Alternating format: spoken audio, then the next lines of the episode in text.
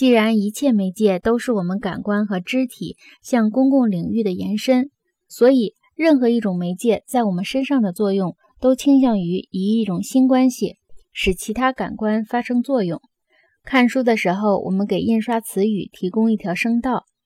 听收音机时，我们给它提供了一种伴声的视像；打电话的时候，我们为什么不能使事项具体化呢？读者也许会立即提出抗议。我打电话时确实能看到对方，可是，一旦他有机会做有意识的实验，他就会发现，打电话时根本就无法将事项具体化。虽说一切重文字的人都试图这样做，并因而相信自己的成功，然而这还不是重文字和视觉的西方人觉得电话最伤脑筋的事情。有人在给朋友打电话时很难做到不动肝火，因为电话要求使用人完全参与其间。它不像手写的或印刷术的纸片，凡是识字者都憎恨要他投入全部注意力的要求，因为他长期习惯于割裂注意力。同样，识字的人要费很大的力气才能学会说外语，因为学说外语要求所有的官能都同时参与。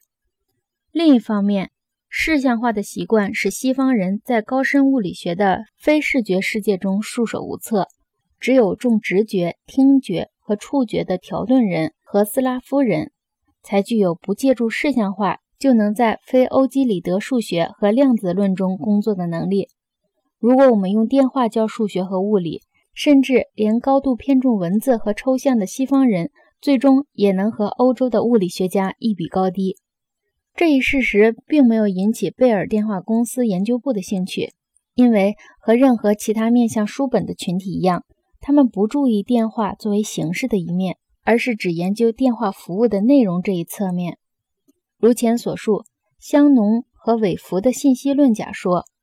与摩根斯顿的博弈论一样，都趋于忽视形式本身的功能。所以，信息论和博弈论都陷入了枯燥乏味的陈词滥调的泥潭。但是，这些形式产生的心理和社会效果，已经改变了我们整个的社会面貌。